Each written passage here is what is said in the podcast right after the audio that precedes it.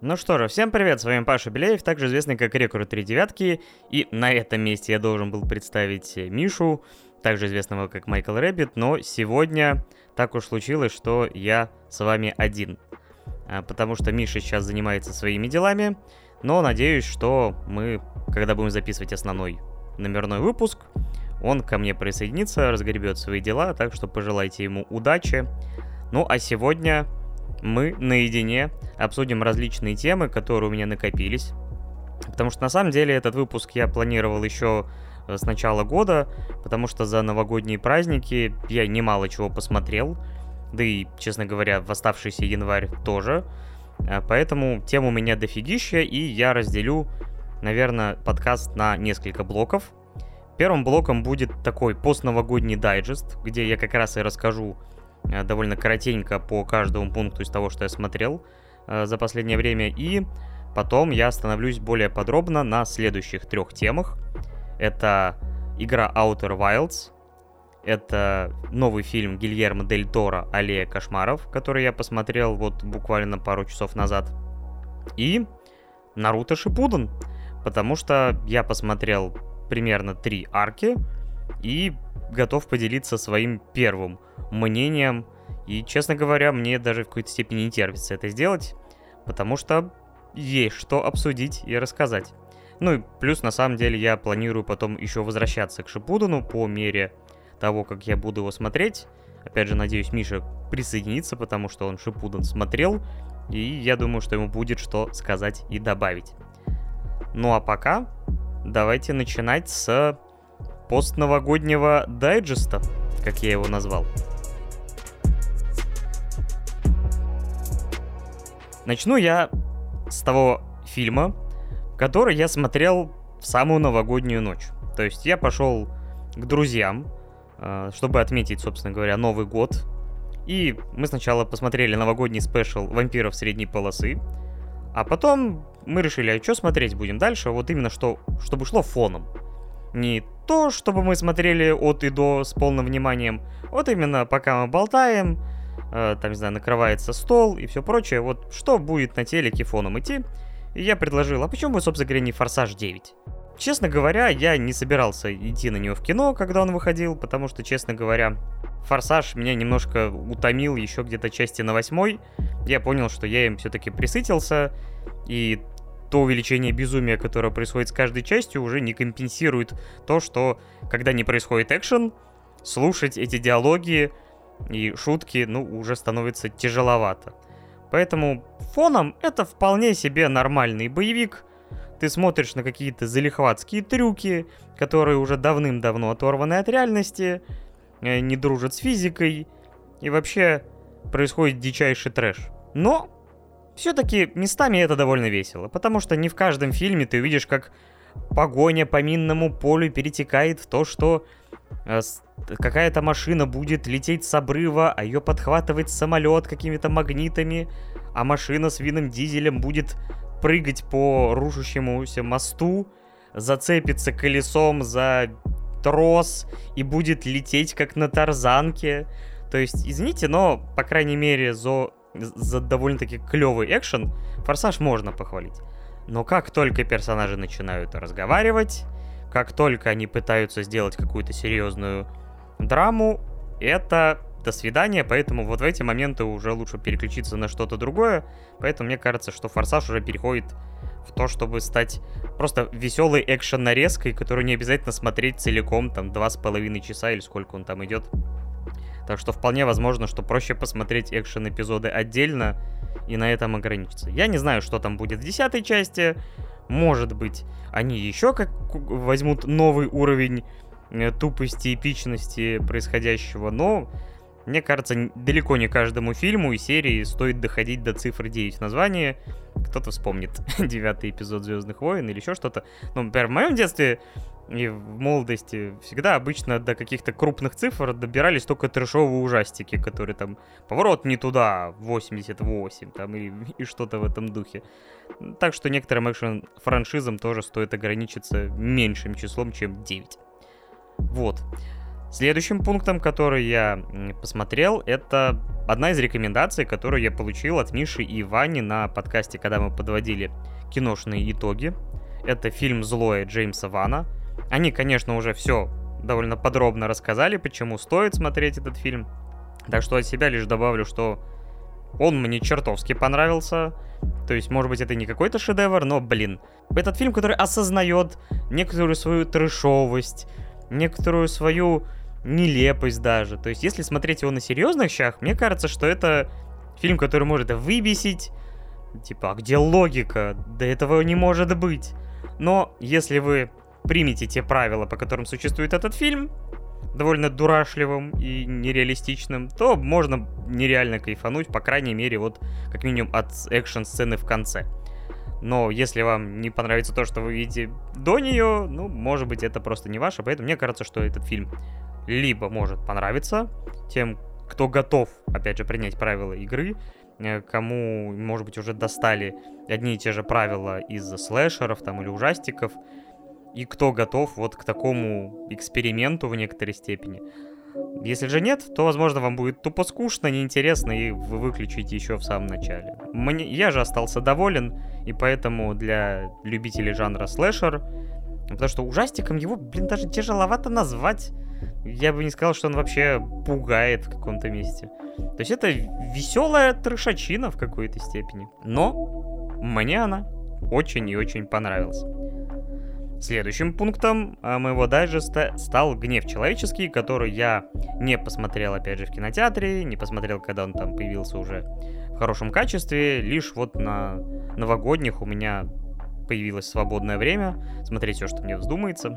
И я, конечно же, решил посмотреть и этот фильм. Я люблю Гая Ричи, хотя, давайте будем откровенны, от Гая Ричи в этом фильме очень и очень мало, если вообще хоть что-то есть.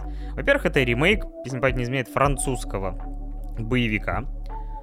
И очень, значит, удобно, что в этом фильме есть Джейсон Стэттем, потому что это больше фильм не Гая Ричи, который известен там по таким лентам, как «Большой куш», «Карты, деньги, два ствола», «Джентльмены» недавние. То есть у него есть все-таки свой узнаваемый и уникальный стиль. Но иногда он хочет, вот, видимо, снять что-то не знаю, чтобы денежка была в кармане, потому что многие его фильмы проваливались, и поэтому там согласился для Диснея Алладина снять недавнего, и в нем тоже, знаете ли, от Гая Ричи примерно нифига. Э, и вот, может быть, этот фильм. Хотя, возможно, он просто хотел попробовать новый для себя жанр сурового такого мужицкого боевика, как в старые добрые. То есть э, здесь, условно, в 90-е в главной роли мог бы быть там Ван Дам, до этого, не знаю, там Сильвестр, Сильвестр Сталлоне и кто-то из этой плеяды. Сейчас вот не так уж много у нас экшен-героев.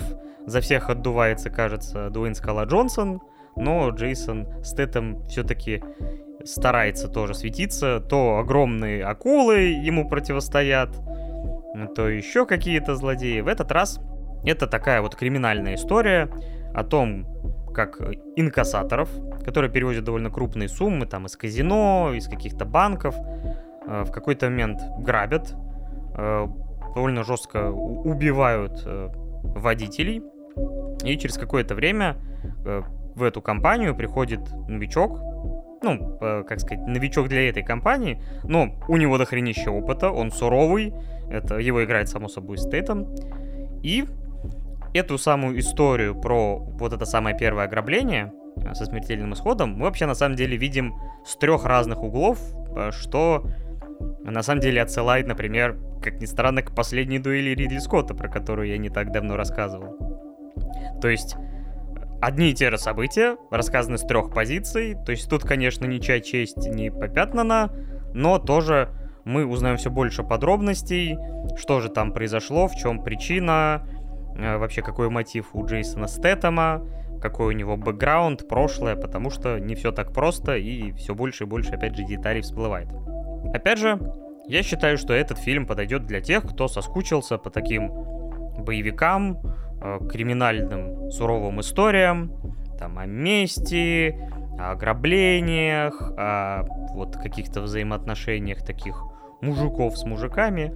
Но в целом никаких гачи ремиксов здесь играть не должно. Нет, все сурово и гетеросексуально. Вот. Опять же, фильм мне понравился, умеренно. Я бы, опять же, не стал бегать и говорить, что это какой-то шикарный фильм. Но, блин, это крепкий боевик.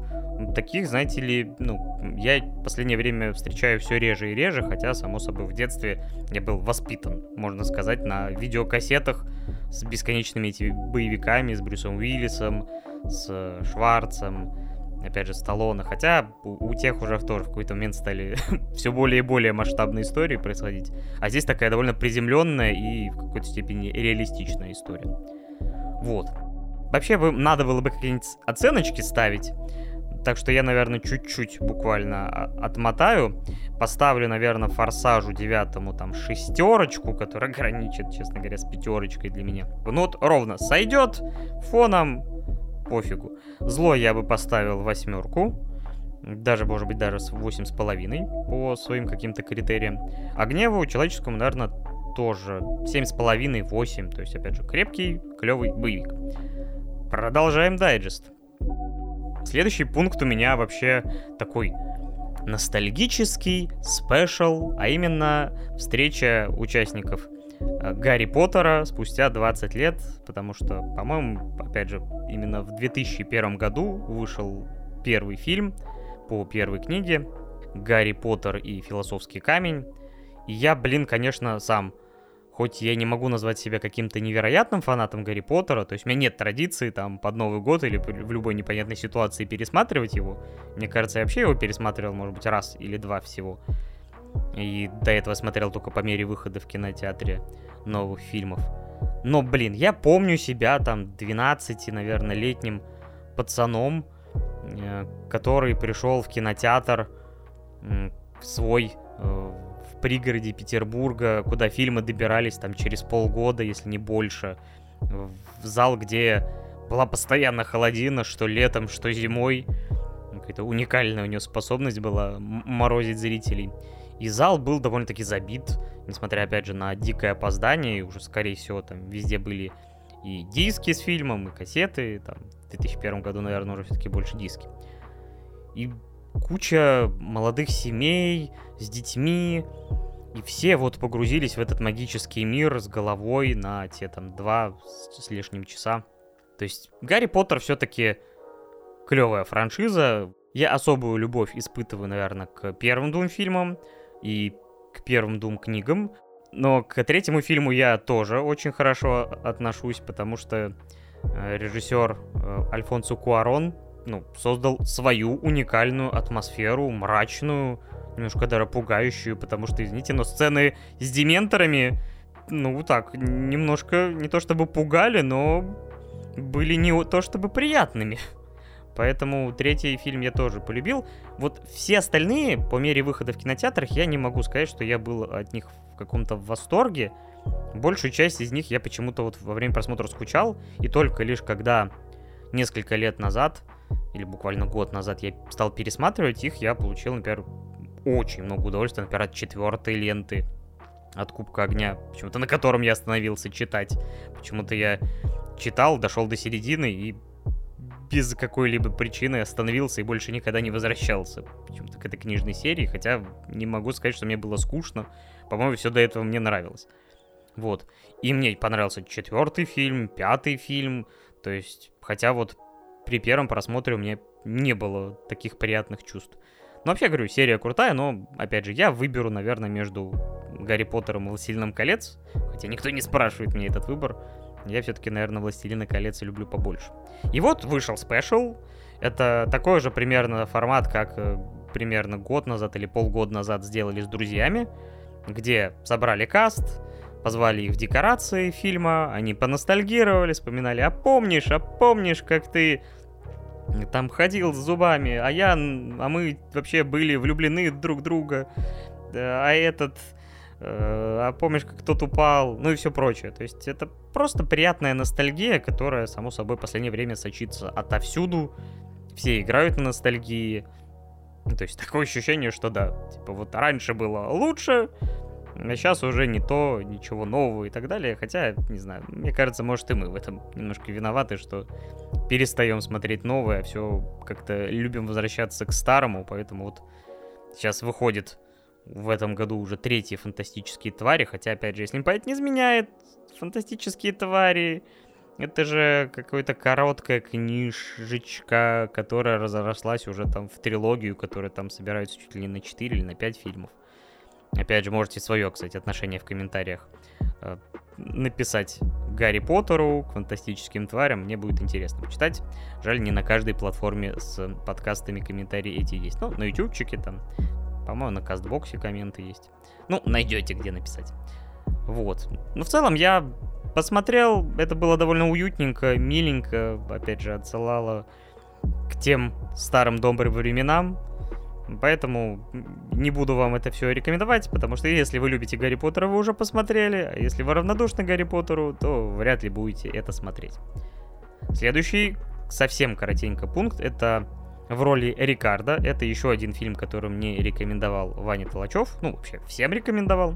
Но мне действительно понравилось, как он рассказал, и я хорошо отношусь к творчеству Аарона Соркина, сценариста, а теперь еще и режиссера.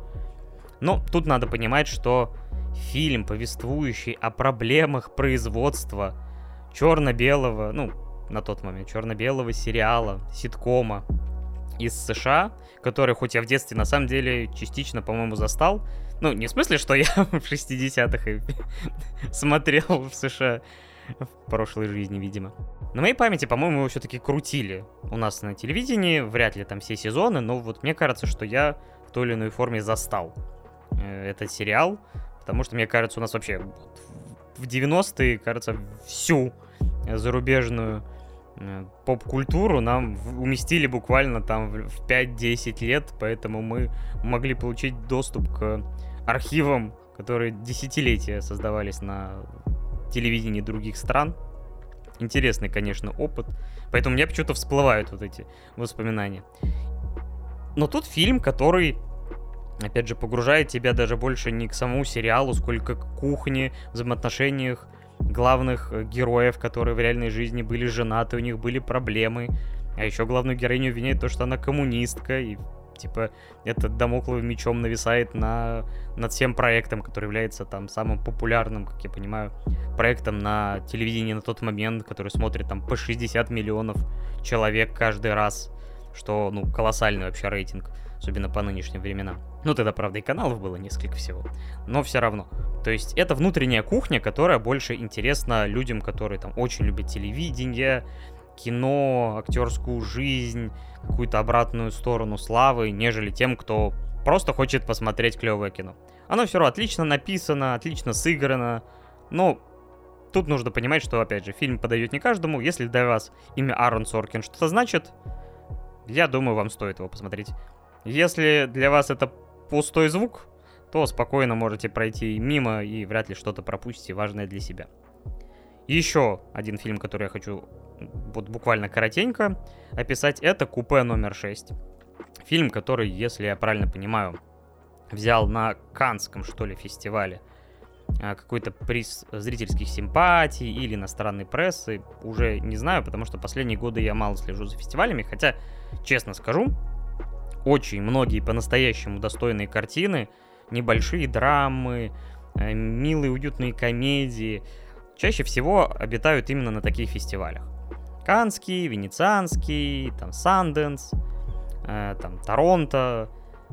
Потому что до больших кинотеатров очень часто доходят именно крупные блокбастеры, какие-то э, крупных студий релизы, либо же все уходит, опять же, уже на стриминги и так далее. А на таких фестивалях зачастую, ну, действительно неограненные алмазы, которых трудно найти, но очень часто это именно те фильмы, которые я раньше восхвалял у себя, когда вел там киношный какой-то блог, э, потому что они цепляли за душу, смешили, доводили до слез, все это в хорошем смысле. Но, к сожалению, за этим следить все тяжелее с годами. И вот «Купе номер 6» — это фильм, опять же, с фестиваля, который снят вообще-то финами, но при поддержке а, с нашей стороны, потому что главная героиня, а, финка, обитающая и живущая в Москве, уезжает от своей любви, а, потому что она не смогла с ней поехать в Мурманск. Она хочет посмотреть петроглифы, потому что она вроде как на археологическом учится или что-то в этом духе, могу путать. И вот она отправляется в путешествие в купе из Москвы в Мурманск.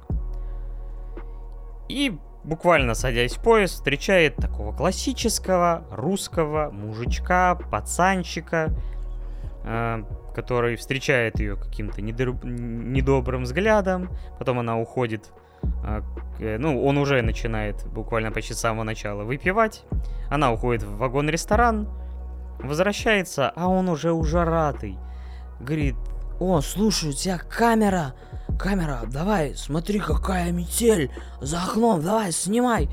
То есть как-то начинает к ней лезть.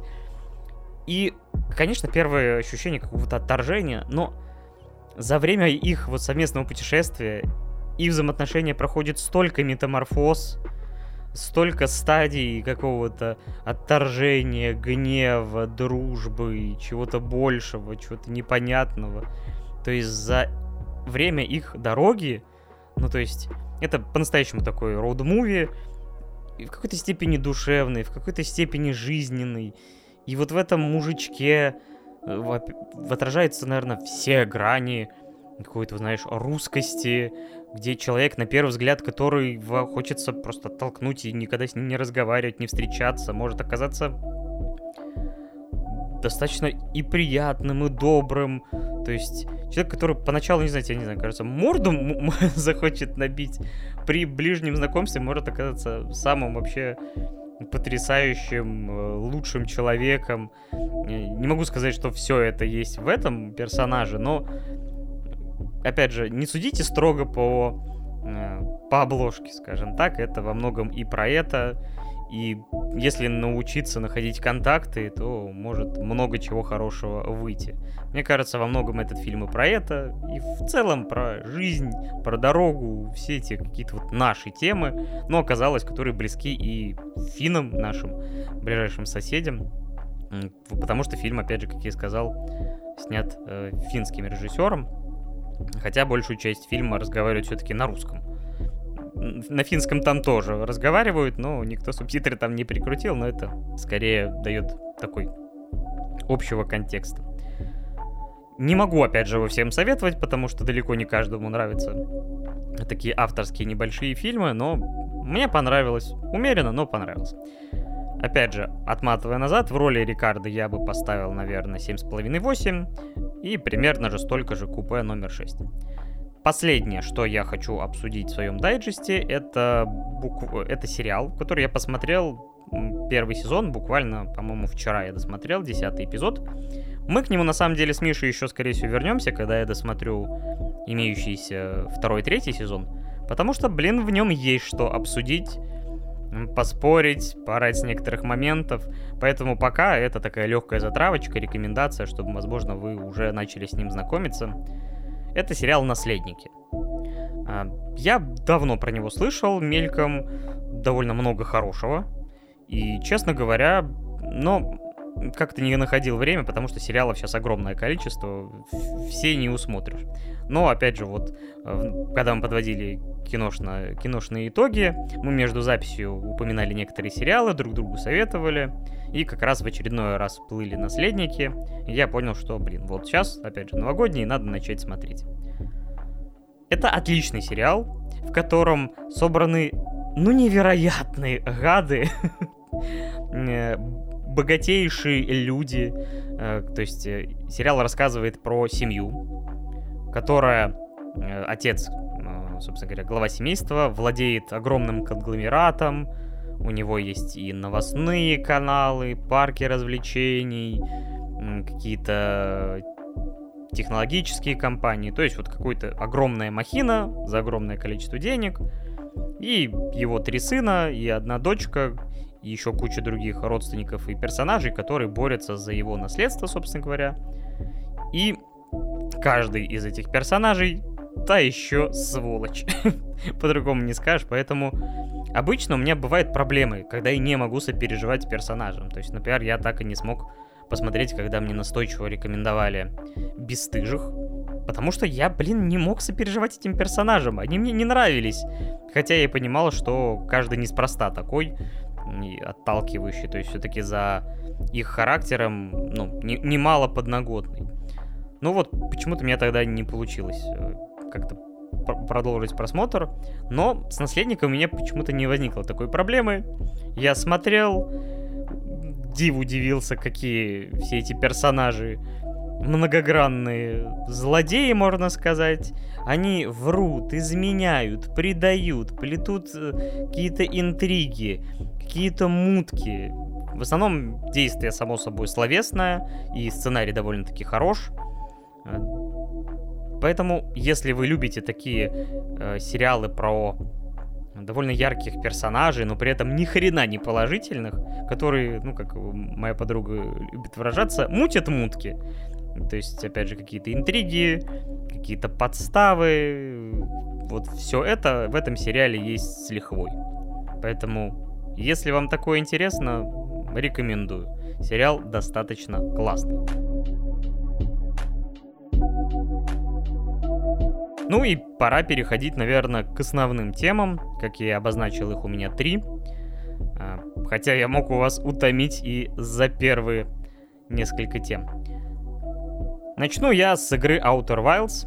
Здесь бы Миша меня спросил, ну ты, Паш, ее прошел? А я дежурно ответил бы, нет, не прошел. Потому что, к сожалению, э, на новогодних каникулах у меня было время, я почти каждый день хотя бы там по полтора часика стримил эту игру.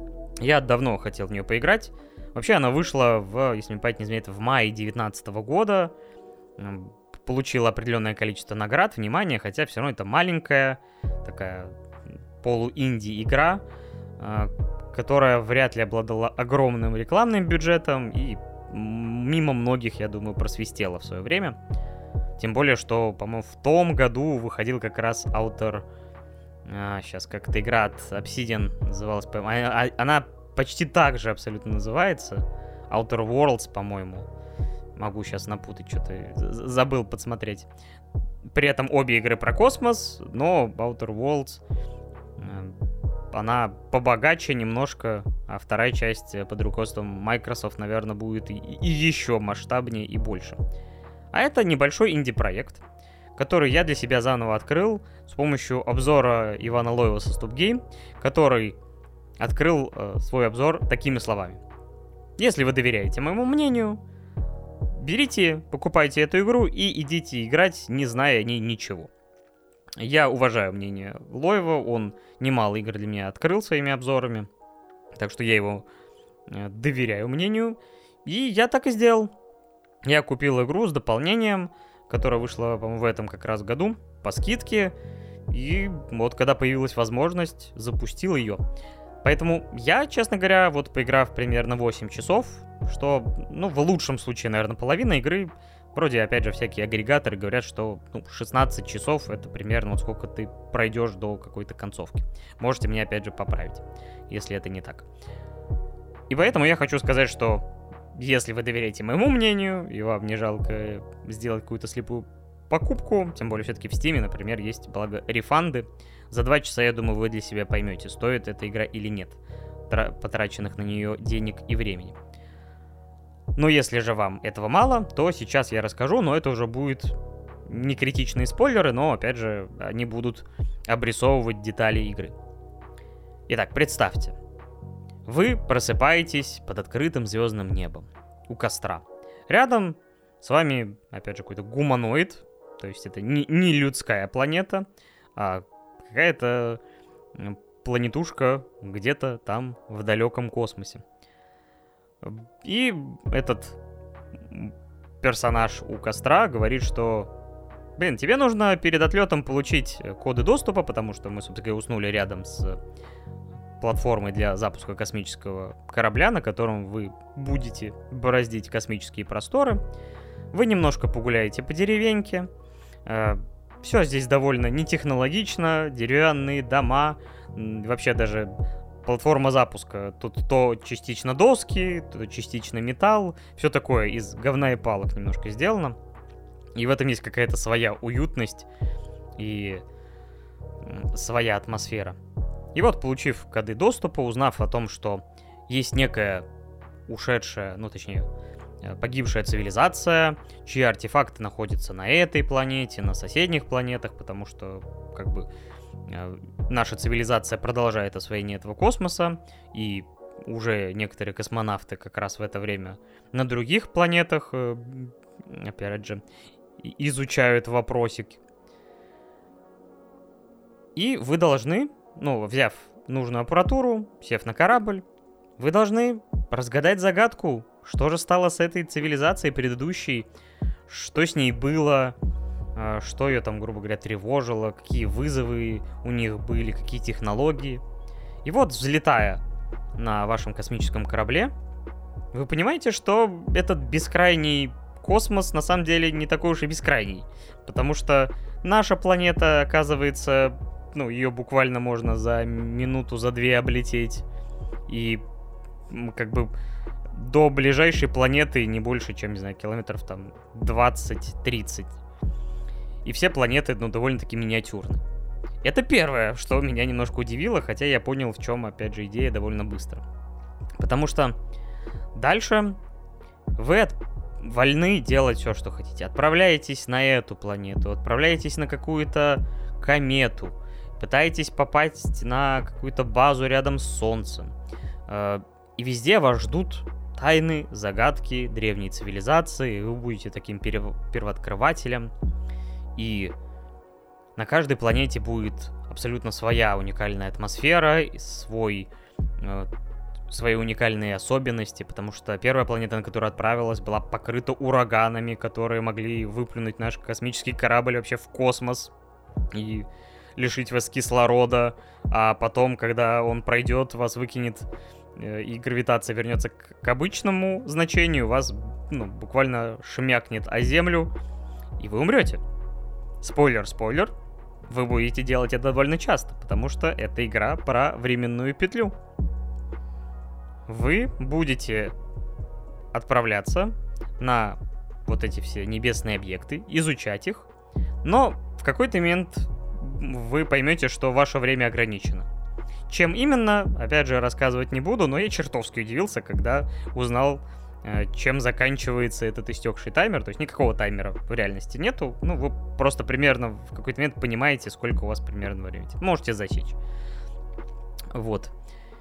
И, блин, это ощущение очень и очень клевые. Вот как я описал, это ощущение приключения, изучения, каких-то постоянных находок, Э, вот в какие-то моменты, когда вы что-то находите важное, включается офигительная музыка, которая меняет настрой, которая немножко меня даже будоражила, еще подталкивала изучать, продолжать. Вы находите все больше улик. Ваша информационная осведомленность о, о том, что вы находитесь, она все время суммируется в бортовом журнале. Не спрашивайте меня, как это работает. Похоже, по крайней мере, вот ваша память работает. Может быть, вы каждый раз с нуля заполняете этот журнал. И у вас появляется куча вопросиков. То есть, например, по информации с этой планеты э, я узнал, что на другой планете есть там портал на сюда. А здесь я узнал о том, что вот что стало там с третьим кораблем, который затерялся тогда-то и тогда-то. И постепенно вы вот собираете общую картину, у меня, конечно, главная проблема то, что я бы здесь хотел сказать, и вот, когда вы получаете полную картину, узнаете, что случилось, такой у вас разрывает мозг, типа, вау, круто, э, но, к сожалению, я игру не прошел, и, опять же, не уверен, что у меня время есть, и, честно говоря, у меня огромная дилемма. Я, с одной стороны, хочу пройти игру, но, к сожалению, на игры у меня в последнее время очень и очень мало времени, нету вот возможности погрузиться хорошенько, там, на пару часиков, что, в принципе, очень хорошо для этой игры. Но при этом и просто включить какой-то ютубовский ролик, где мне все разжуют, тоже я пока не решился. Поэтому у меня подвешенное состояние, но поделиться этой игрой мне захотелось очень-очень сильно. Потому что я считаю, что это такой бриллиант, затерявшийся среди огромного количества именитых проектов с огромными рекламными бюджетами. Хотя я думаю, те, кто наталкивался на эту игру до этого, может быть, подтвердят мои слова. Может быть, скажут, что, блин, все, что ты несешь, это полный бред. Игра скучная, в ней нету какого-то интересного геймплея, потому что большую часть времени вы там находите какие-то сигналы в космосе с помощью сигнала скопа и там, не знаю, слышите музыку, которая играет. Э, э, на самом деле ваш сигналоскоп просто настраивается на ваших коллег, которые сидят на других планетах, играют на своих музыкальных инструментах. Вообще, поработать бы могли. Но да, вы можете найти почти на каждой планете э, такого коллегу, который вот сидит у костра, э, предлагает вам, не знаю, там, маршмеллоу пожарить. Но да, немножко может помочь вам информации, но чаще всего вы все-таки все собираете сами. И также вы, у вас есть э, камера, которая вам помогает, опять же, в недоступные места отправить вот этот э, дрон, который вам нафоткает или там предостережет от опасности, которая невидима глазу. И я испытал очень большой спектр эмоций от этой игры и ощущение какого-то уюта. И вот опять же первооткрывательство. Один момент игра меня до усрачки вообще напугала, чем сам чертовски удивило, потому что здесь я этого не ожидал вообще. Но есть там одна локация, которая полна сюрпризов. Мне туда больше, честно говоря, даже и летать не захотелось после этого момента. Но, опять же, да, чтобы, наверное, найти все э, связующие звенья, чтобы получить полную картину, мне вот нужно еще полетать, поизучать. Хотя, опять же, наверное, минусом может для кого-то, ну, по крайней мере для меня, показаться то, что из-за того, что эта игра про временную петлю, вы постоянно повторяете одни и те же движения, то есть вы там по какой-то случайности откинулись на какой-то планете, и все заново вы просыпаетесь под открытым сол... этим звездным небом, э, берете, залезаете в корабль и отправляетесь в путешествие. Если бы эта вселенная была бы огромной и бескрайней, мне кажется, все бы люди бросали бы игру гораздо быстрее. А так как все миниатюрное, благо, ну, у вас э, обычно повторение занимает там, минут 5, наверное, от силы, чтобы дойти до какой-то точки нужной вам. И я от игры вот за эти часы уже получил столько эмоций, что не каждая игра на 20, 30 и 50 часов подарит столько приятных моментов. Поэтому я решил, что кто-то, может быть, с этой игрой не знаком, может быть, она уже даже есть в вашей библиотеке, но вы как-то не нашли время. Поэтому я рекомендую с ней ознакомиться. Оценку я никакой не могу поставить, потому что, к сожалению, не прошел. Буду надеяться, что все-таки у меня время найдется, и я поиграю в дополнение, которое тоже часов на 10. Но вот, к сожалению, есть вероятность определенная, что если я так и не найду время, то придется отправиться на просторы YouTube. Даже нашел один ролик от канала Рикорис. Эм, но посмотрим. Может, все-таки и поиграю. А вам рекомендую от души.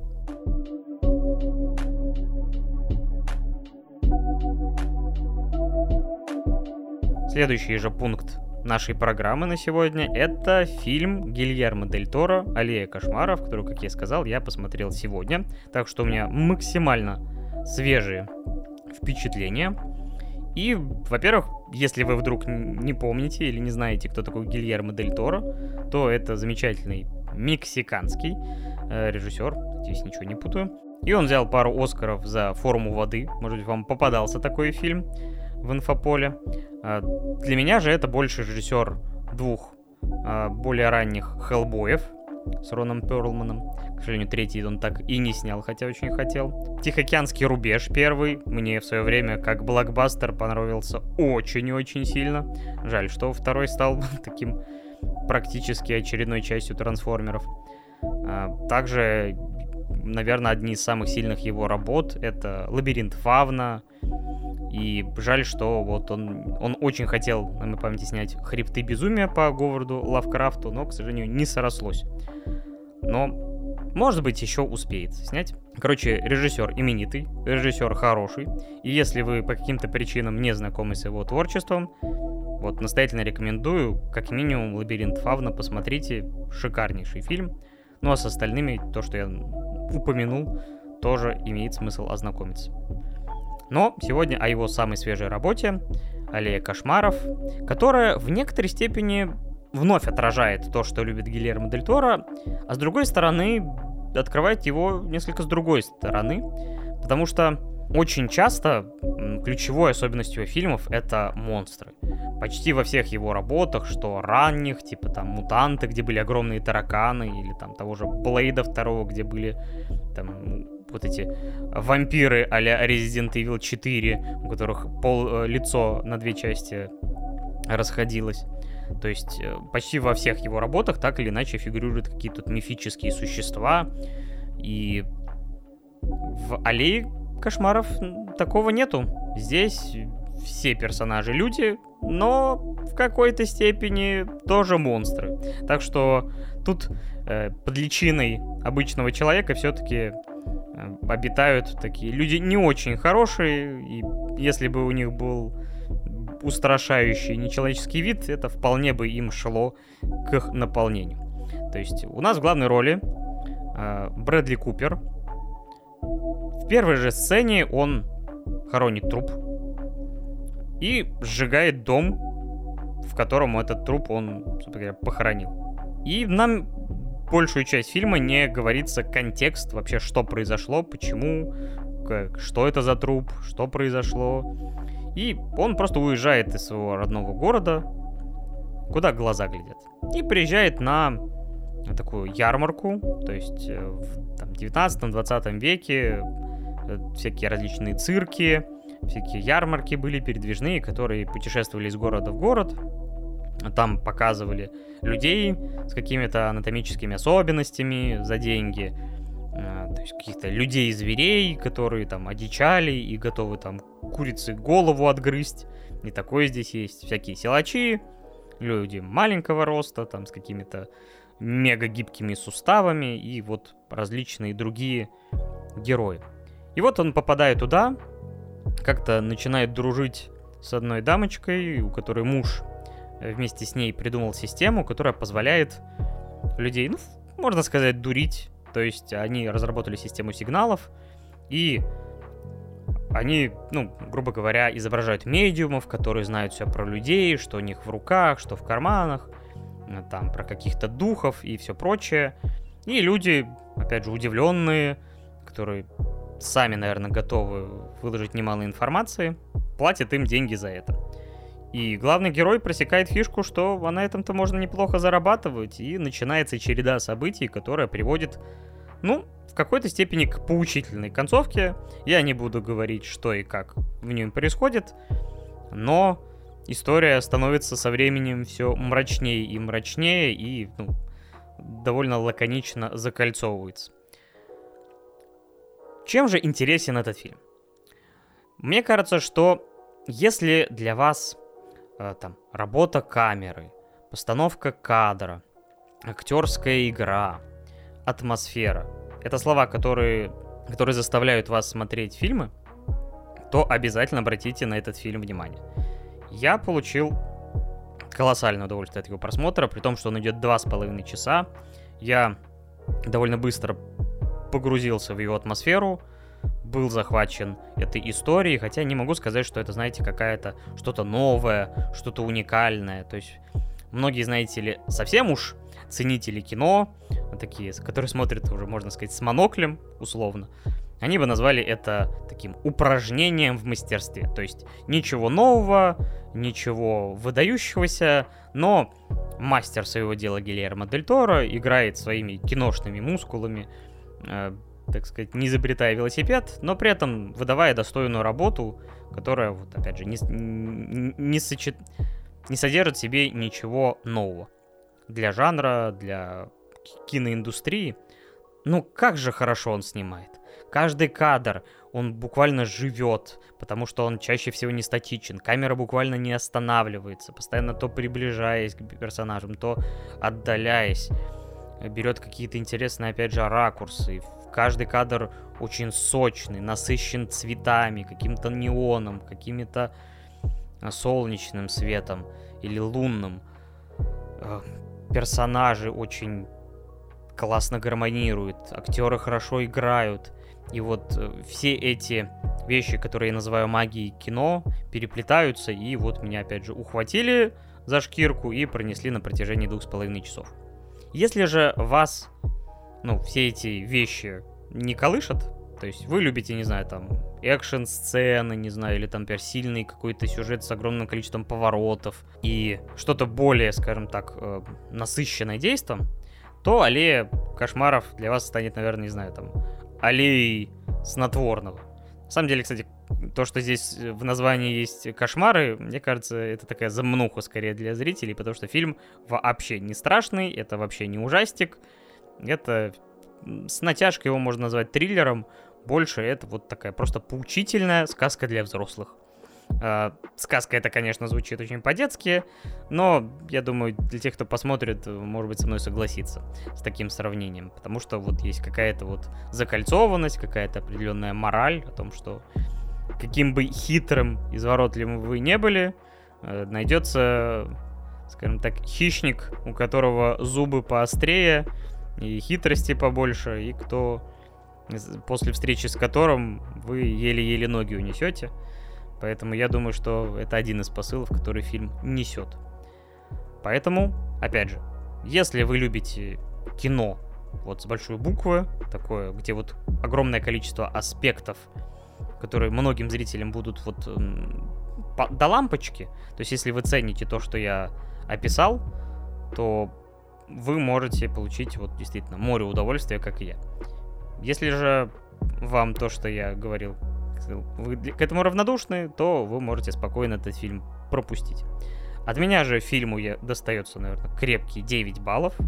Я, конечно, щедрый товарищ на баллы, но, блин, мне было очень интересно, очень э, увлекательно. Поэтому, да, отличный фильм. Я понимаю, что, скорее всего, если вы посмотрите, вы посмотрите его дома, хотя, мне кажется, на большом экране он смотрится очень и очень достойно. Вообще, на самом деле, перед тем, как э, совсем уйти от него, хочу отметить один аспект, который вот мне сейчас вспомнился. Это во второй половине такие интерьеры, то есть вот этих э, небоскребов начала 20 века, там в Нью-Йорке, вся эта дороговизна, этот стиль арт-деко и те персонажи, которые там существуют, то есть та же самая Руни Мара, э, которая играет возлюбленную главного героя, или роковая женщина Кейт Бланшет, которая уже там за 50, а в фильмах она выглядит, ну, восхитительно. То есть это просто очень красивый фильм. С красивыми персонажами, с красивыми интерьерами, с красивыми кадрами. И, блин, вот чисто зрительно это было очень и очень круто.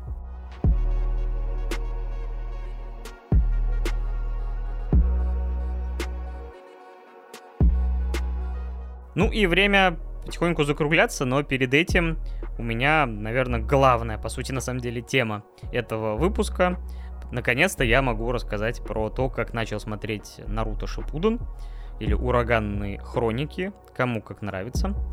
Эм, я начал смотреть где-то в ноябре, и я смотрел, к сожалению, из-за того, что у меня много всяких анимешек, которые вы заказываете, и там сериалов, и фильмов, и игр, которые мне просто интересны, и для выпусков, которые готовлю.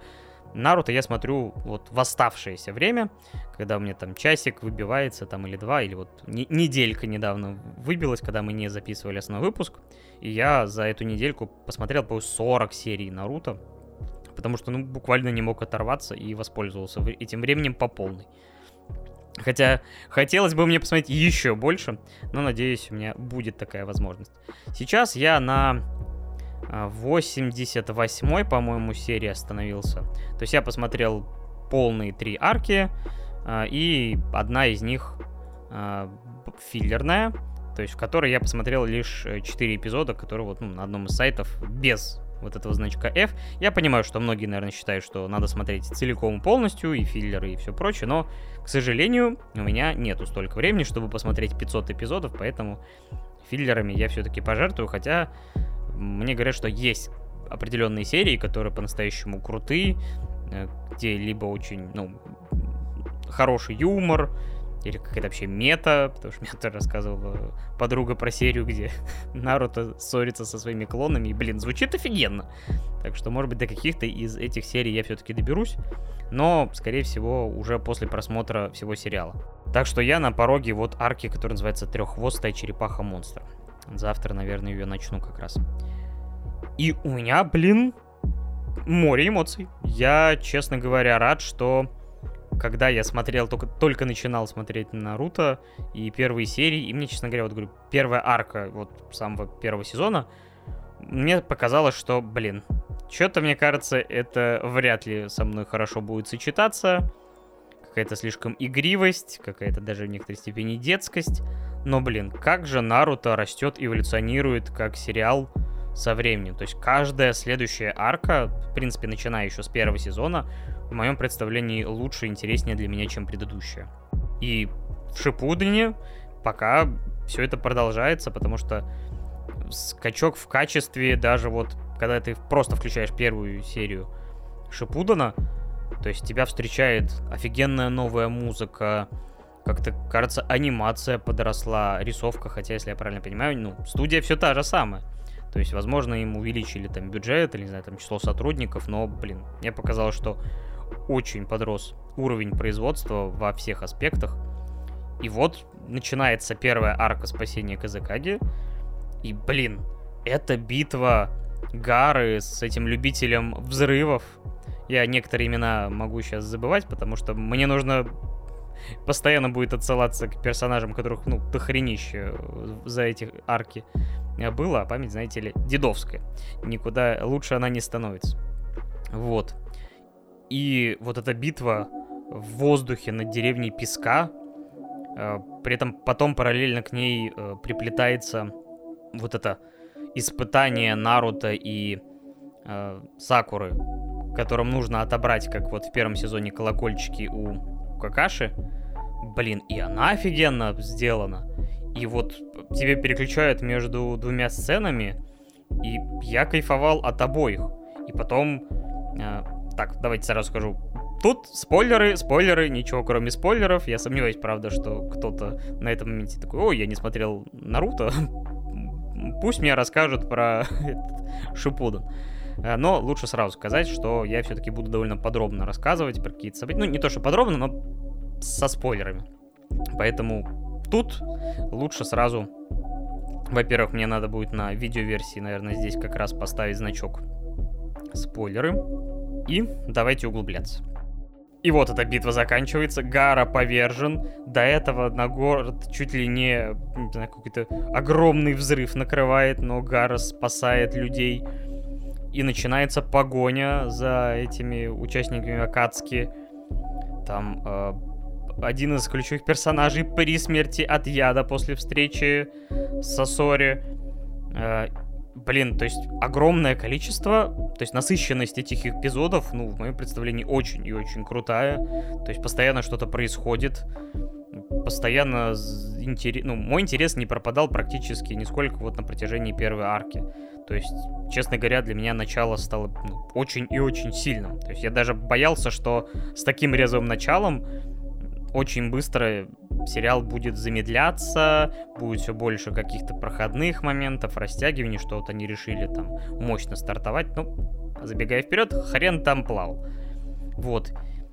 И появляя, опять же, на, в деревню Песка отправляется Наруто. Сакура а, вообще во всей красе предстает как лекарь, как ученица э, Цунады и вылечивает Канкуру. То есть и разрабатывает, опять же, против этого жуткого яда противоядие.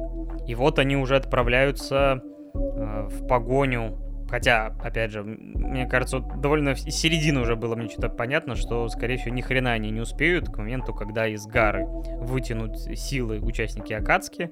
Тем более, что один из эпизодов просто тебе, ну, то есть я смотрел в озвучке Анкорда, и тебе название эпизода проговорит «Смерть Гары». Такой думаешь, эм, Спасибо, окей, ладно. Конечно, ты понимаешь, что всегда есть определенные все-таки нюансы, и черт его знает, прям это смерть-смерть, или же все-таки есть какие-то техники, забегая вперед, есть, но, блин, все равно это какой-то легкий шок, потому что Гара, который мне представлялся в первом сезоне каким-то маньяком буквально, то есть я не смотрел, опять же, все филлерные эпизоды, когда они стали с Наруто уже такими, по сути, приятелями, они осознали, что они похожи, и такие, можно сказать, братья по несчастью, потому что у обоих из них запечатаны вот эти вот монстры, можно сказать. Слово, извините, вылетело, потому что вот как их называют, я запомнил, сказал я, и тут же вылетело из головы. Ладно, терминов и имен много, буду поправлять себя иногда. Вот.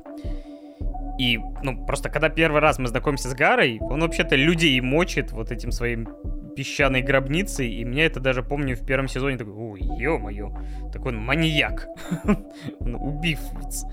То есть я не думал, что спустя вот столько серий его, можно сказать, возьмут в семью.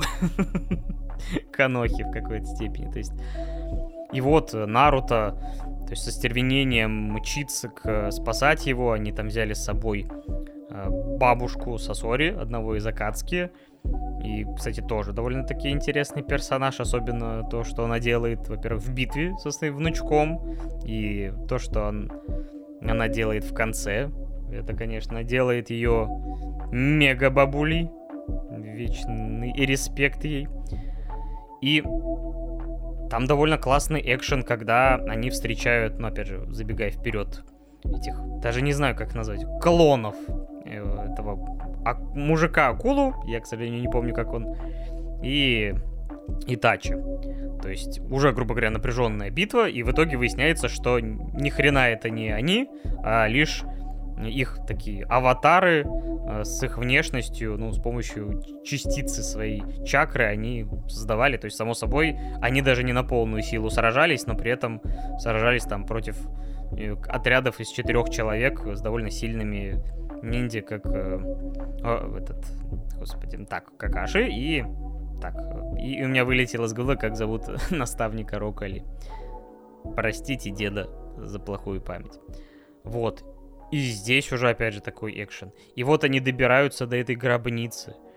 И начинается это эпичное сражение э, Сакуры и бабули против Сасори, которая, блин, ну, очень эпично, очень крутая. Опять же, помогает раскрыть именно Сакуру как вот ну, достойного оппонента по боям. То есть, потому что, блин, когда я смотрел Наруто, вот первый сезон еще, я начинал еще на Твиче, и сколько было этих мемов. Сакура бесполезная, Сакура бесполезная. Мне прям бесило, потому что, ну, блин, это показывает, что автор, ну, не может нормально прописать женских персонажей, и они вот такие. Благо, он вот как-то все-таки наращивает ей способности, и как-то, мне кажется, сложно сказать, что она прям сильно раскрыта во всех аспектах, но, по крайней мере, боевые способности у нее довольно крутые. И вот эта битва как раз показывает, да, ей помогала эта бабулька, но, блин, это показывает, что она может э, работать в команде, и битва, опять же, получилась очень и очень эпичной. В это время наш отряд, вот этот эм, с Роком Ли, дерется со своими клонами. Вот тут у меня, конечно, были определенные проблемы, потому что эта битва длится и длится и длится и длится. И то, как она разрешается, это, конечно, невероятный эпик. то есть они бьются часами, наверное, со своими клонами и приходят к выводу, что, блин, мы недостаточно сильны. То есть, если вы недостаточно сильны, станьте сильнее. То есть это, это какая-то пацанская цитата. Мне кажется, у Рокали есть свой пацанский паблик. с, опять же, с волками и прочим ауф. То есть в этот момент я, конечно, посмеялся. У меня почему-то, главное, был другой план, но на самом деле ничуть не менее идиотский, потому что такой, так может быть, вы, раз вы на связи, и вроде вы там не в 100 километрах друг от друга, вы там объединитесь, поменяетесь, но потом понял, что ну там взаимозаменяемость не пахнет. То есть, если тот же самый Рокли выйдет против клона своего учителя, вполне себе возможно, что клон учителя ему накостыляет от всей души, потому что он равен по силе ему, ну и так далее. Так что не всегда зритель придумывает э, план получше. Ну и там, конечно, там очень гуляет иногда уровень анимации, потому что вот одна из этих сцен, где э, где-то секунд 20-30 просто машут ногами две модельки. Это, не знаю, там... мне, мне еще до просмотра Наруто в некоторых нарезках попадалось. Это, конечно, очень забавно, но, блин, да, не на все хватает бюджета, так что это ничего в этом страшного. И, конечно, кульминацией всей этой арки становится то, как они избавляются от Дайдары. Ну, само собой, ни хрена они не, избавляются. И вот эта сцена с жертвой этой бабульки. Там появляется пол деревни песка, правда, в этот момент. Это, например, какой-то индийский фильм, где только танцев не хватает. Но при этом, блин, очень эмоциональный момент. Потому что музыка, как я и говорил в этом сезоне, очень крутая. И некоторые из этих мелодий, они настолько сильный и эмоциональный, что когда это накладывается, опять же, на такой же сильный эмоциональный момент по сюжету, то, ну, блин, знаете, глазки намокают. То есть э, стекло, так сказать, на, вашем блюде образовывается. Кушай не хочу, а это только начало. Опять же, ну мы к этому вернемся чуть позже. И, ну, блин, меня это, опять же, сцена очень проняла. Она очень сильная, как мне кажется. Поэтому вся первая арка меня приятно удивила. Я в восторге от нее оказался. И, блин. Для меня, конечно, вот большая проблема в том, что мне очень хочется всем советовать, кто не смотрел Наруто, или людям, которые вообще аниме не смотрят, потому что ну, я все больше и больше втягиваюсь вот в эту историю, и хочется ею поделиться, но, блин, сложно, знаете, я, я не могу сказать людям, давайте вы начнете смотреть с Шипудана, потому что, блин, нет, в первом сезоне много важной информации, много сюжетных завязок, множество раскрытия персонажей, каких-то их предысторий, откуда ноги растут у тех или иных вещей, поэтому скипать их нельзя.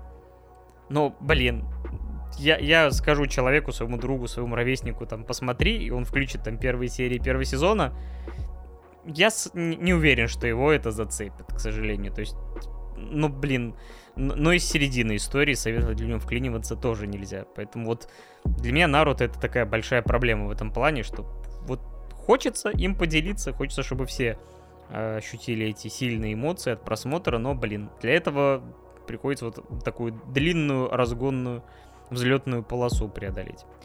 Опять же, напишите в комментариях, может быть, у, как, как у вас проходил просмотр Наруто, то есть, может быть, вы с первой серии погрузились и так и просмотрели от и до, или, быть может быть, вас тоже потихоньку втягивало, как вот меня. Следующая арка, про нее я, наверное, скажу буквально пару слов. Она тоже довольно клевая, но по сравнению, наверное, с первой меня зацепила поменьше. Это вот встреча с Саски, потому что куда же без Саски, потому что я не понимаю иногда, почему сериал не называется Саски, потому что это слово Саски.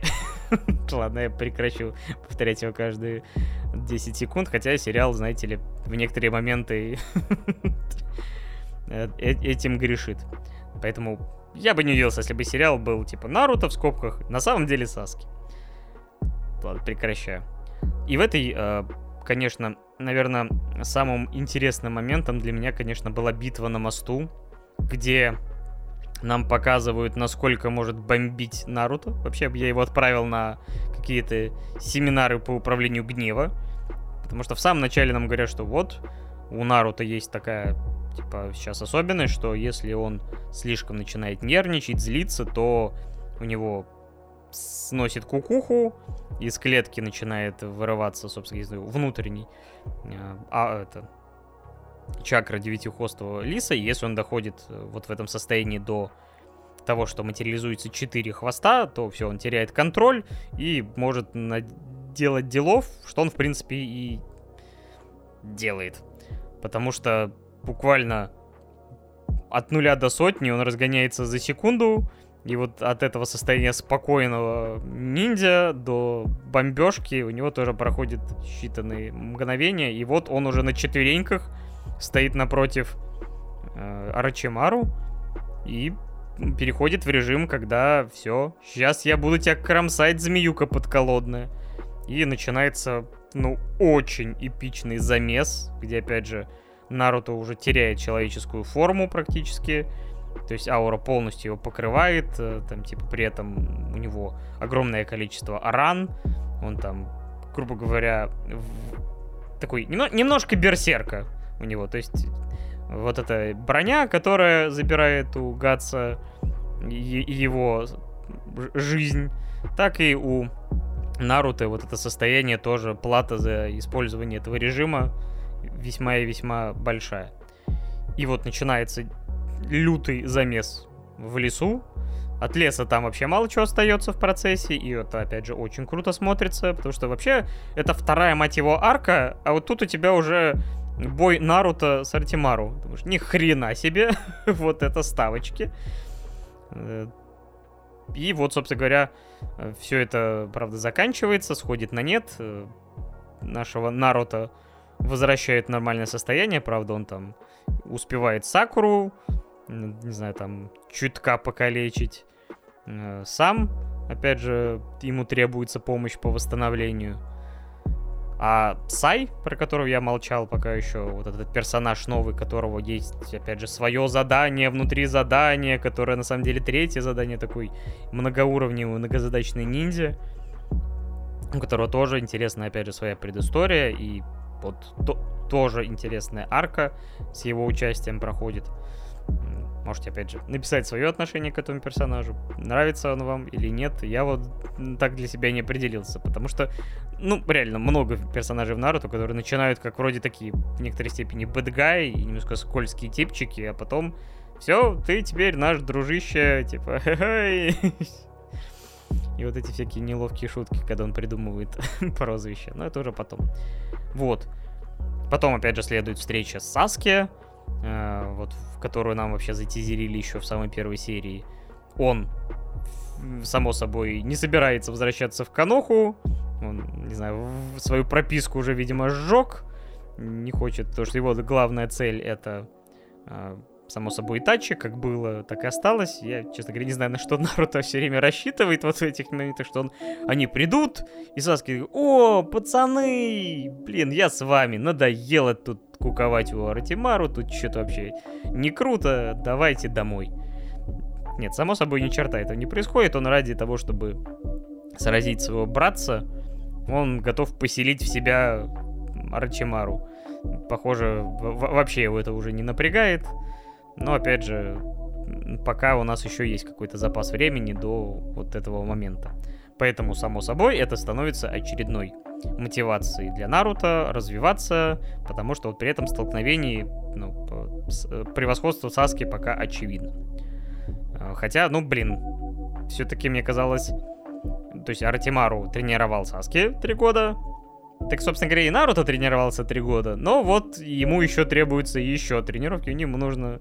У него эффективность э, занятий поменьше, чем у Саски. Так что, собственно говоря, и в начале следующей арки, которую я, опять же, все-таки посмотрел лишь ключевые моменты, где он начинает изучать свою вот эту новую технику, то там э, опять же, довольно клевый вообще инструмент. И они используют с Какаши вот с этими клонами, с этими моментами, применением стихийных сил. Все это довольно клево, эпично и ну, мне, опять же, понравился процесс создания этой техники, как он вообще обставлен.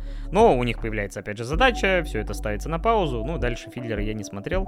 Хотя, опять же, когда я включил 71 серию, а там какой-то эпик, ты смотришь, а там Наруто сражается с аурой Тетихвостого Лиса. Ты, а в смысле? а чё? А, а... Но все это как бы такая фантазия, которая, опять же, на глобальный сюжет бы не сильно влияет.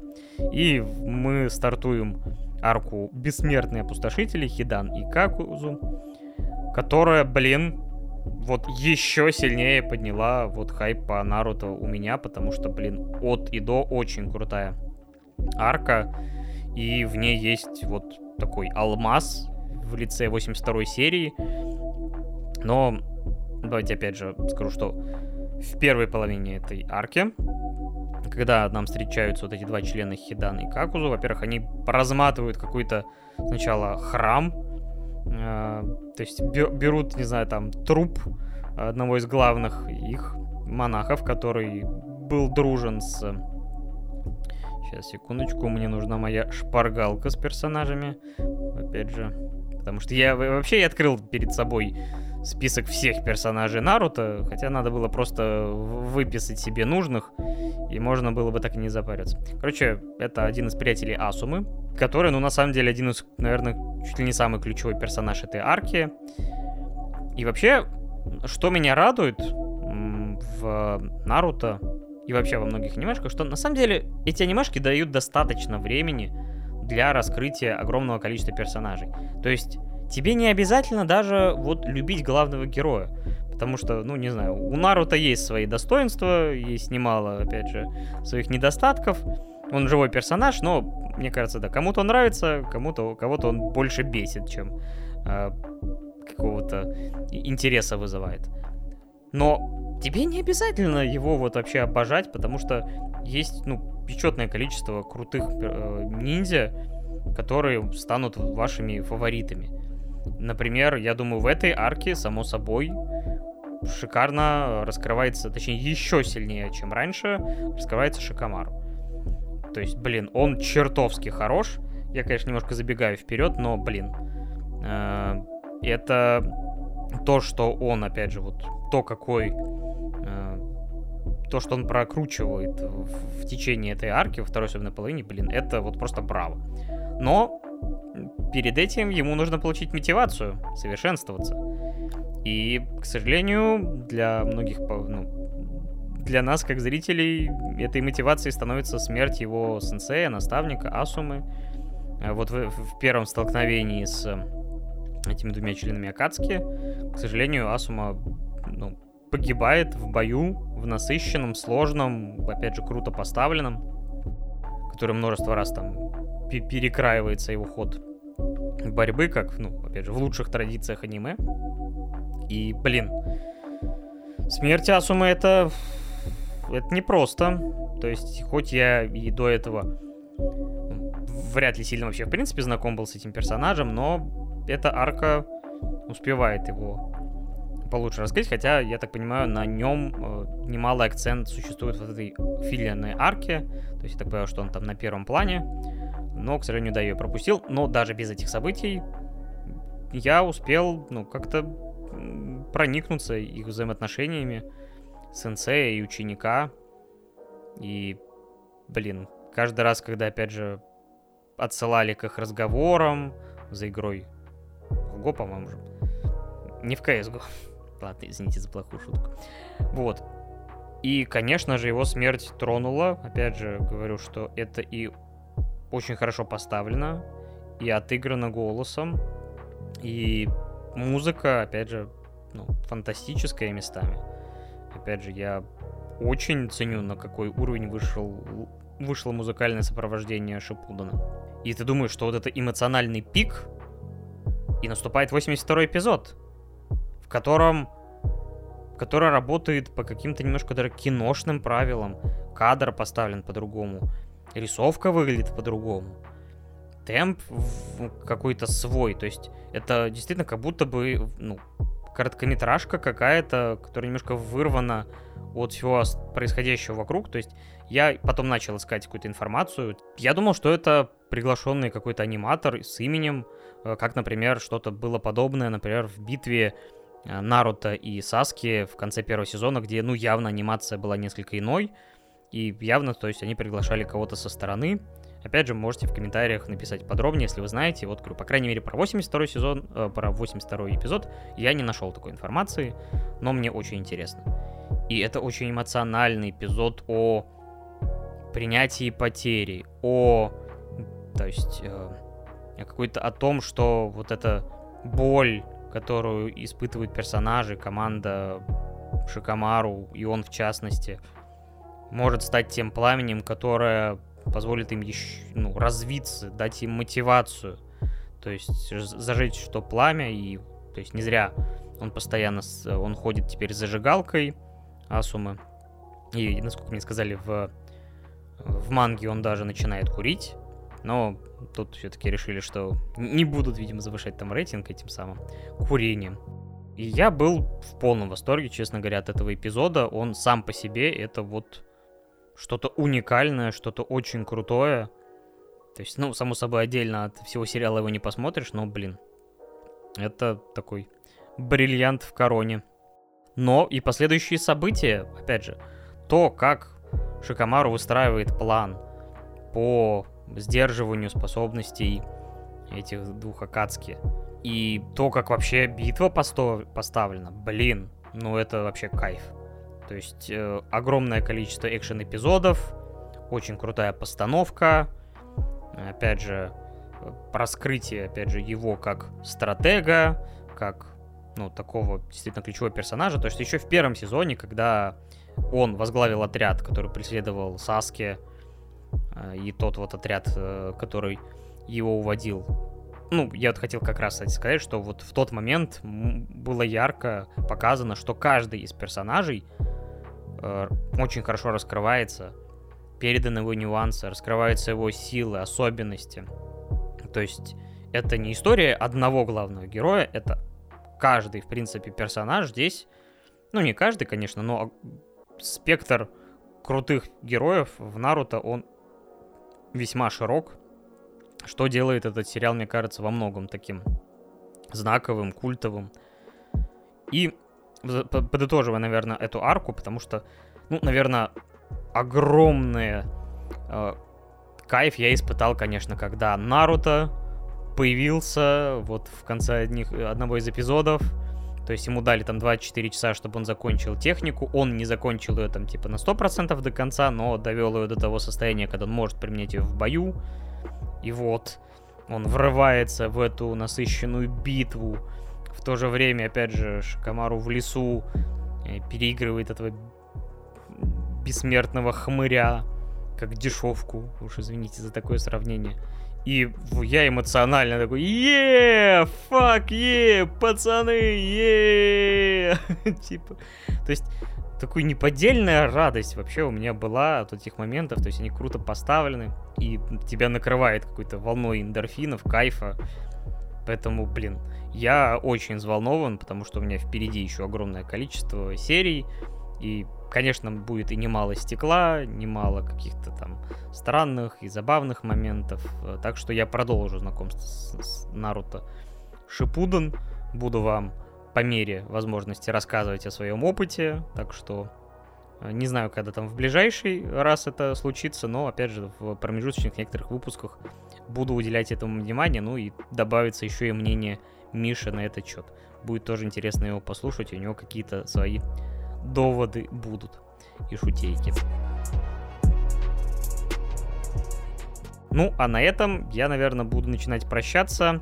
Во-первых, я благодарю всех, кто слушает подкаст, смотрит на ютубчике, комментирует, оставляет отзывы. Все это невероятно важно для нас с Мишей. Э, низкий вам поклон.